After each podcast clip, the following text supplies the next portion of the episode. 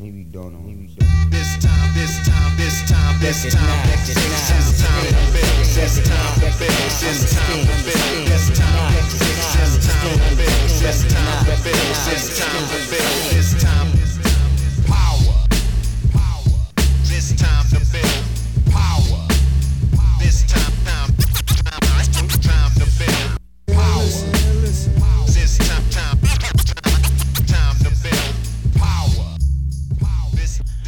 What's up, everybody? I'm your host, Chris Hampton. Welcome to episode 198 of the Power Company Podcast, brought to you by PowerCompanyClimbing.com.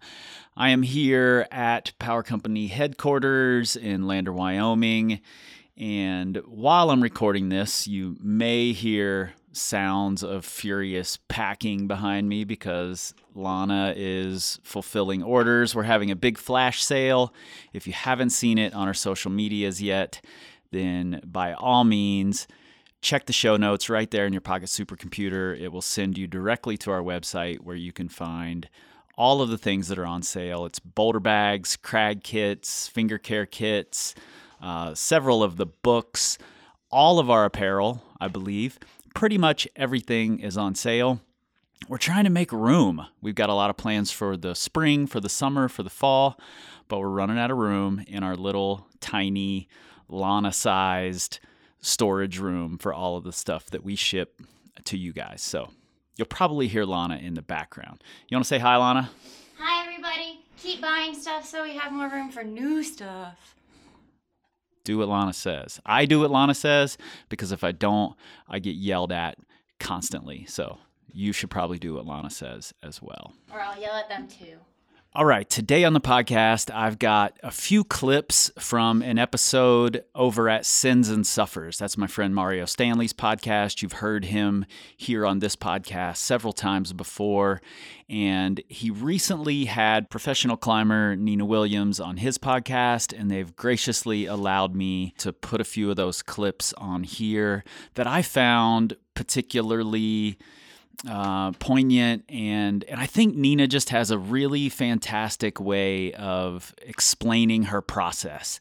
A lot of professional climbers got to where they are because they're they're good at climbing, but not necessarily because they understand why they're good. So it's tough to pull that out of them sometimes. And Mario does a great job with this interview with Nina, and Nina is just one of the most well spoken um, about her thoughts, feelings, her entire process. So um, let's listen to a couple of these clips, and then after you hear these, if your interest is piqued, which it should be, head over to Sends and Suffers. You can also find that link right there in your show notes in your pocket supercomputer. All right, this first clip is Nina talking about a subject that a lot of us have already heard her discuss, which is uh, how she cheated at a comp when she was a young competitive climber. But this clip is her discussing how she has gotten past letting that thing that she did when she was younger define her now. Something that we can all learn a lot from, something that I know has been a huge part of my life, and and I love how Nina puts it all into words here. Um, I think because I, I really like put that part of myself away because I was ashamed and I was afraid of that person that I was. But since climbing outside and actually getting into coaching and being able to dig more into that side of me, I've unlocked it, but in a way that I've brought it out into the light and I've I, and I've talked about it more and said, okay, this was me back then and it's still a part of me, but it's okay. Like I don't, I would, I know I would never cheat again now, but I have, I can look at that fear and say that was this scared little girl who was just so worried about what other people thought of her. I love that even when she's confronting her past and coming to grips with it, she sees it as a process and she identifies the fear and figures out a way to accept it and move past it. Uh, it's brilliant. This next clip is Nina talking about the early days of deciding she wanted to be sponsored and where she wanted to put her focus as a professional climber. And honestly, this is something that I, I wish more professional climbers understood. And that frankly I think the future looks more like. That's a thing. Yeah, it's totally a thing. So one thing led to another. I just I reached out to companies and was like, hey, you know, I, here's my story. I focused on the narrative a lot. I was like, here's why I, I here's why I love climbing. Here's why I want to continue climbing.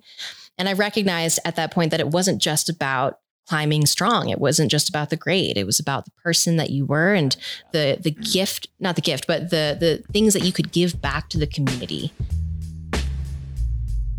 so important, not only for the pro climbers, but really for all of us who want to be a, a, part of this community. If we want to be surrounded by it, and that's why most of us are here, then we should be considering how we can give back to it. For this next clip, I'm jumping around a little bit. At the end of Mario's episodes, he likes to ask people what their most recent sends and their most recent suffers are. And Nina's response to what her most recent suffer is, I found really interesting. Well, given the current pandemic yeah, and I mean, I the travel stuff, I uh, have been sticking close to home. And yeah. honestly, my sufferfest right now is school. And I, I mean, you know, I'm I'm finishing my undergrad. It's not like I'm getting my doctorate or med school or anything. But for me, um, going back to school has been a huge hurdle for me because for so long I told myself that I was not smart enough to finish um, I... higher education. Now, you and I know better. We can listen to Nina talk here. We can watch the videos. We see that incredibly brave person, and we know better.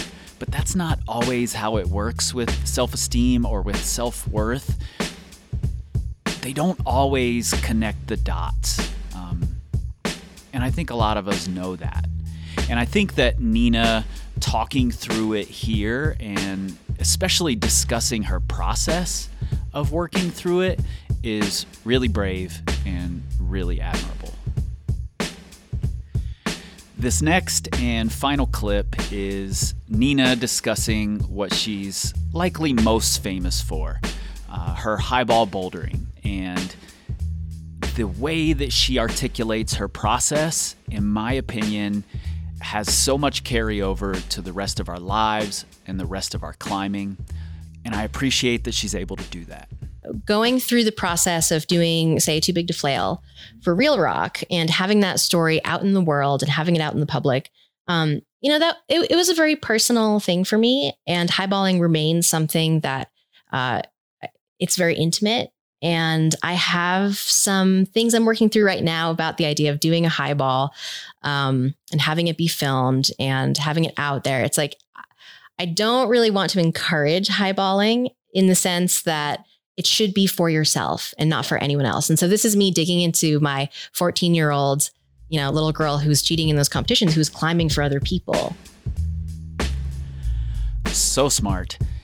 You should absolutely go and check out this entire interview. These clips are only a really, really small part of all of the gems that she drops in there. And Mario does a great job facilitating this conversation. The energy that Mario brings to his conversations is my favorite thing about the Sends and Suffers podcast. So go check that out. The link is right there in your show notes, in your pocket supercomputer, or you can find it at mariostanley.com or in any of your places where you cast your pods. All right, don't forget, flash sale going on all this week. Ends Friday, I believe that's the 26th at 10 a.m. All of our apparel, crag kits, boulder bags, lots of our books, so many products on sale. We're trying to make room. Help us out. Normally, I would say you can find us on the Instagrams and the Facebooks, but don't find us there right now. Find us at powercompanyclimbing.com slash specials or at the link right there in your show notes in your pocket supercomputer. And there's absolutely no sense to go looking on Twitter. Lana, you want to tell them what we don't do? We don't tweet. Chirp, chirp, peep, peep. We scream like eagles. It's time, it's time, it's time, it's time to. It's time to. It's time to. It's time to. It's time. It's time. It's time. It's time.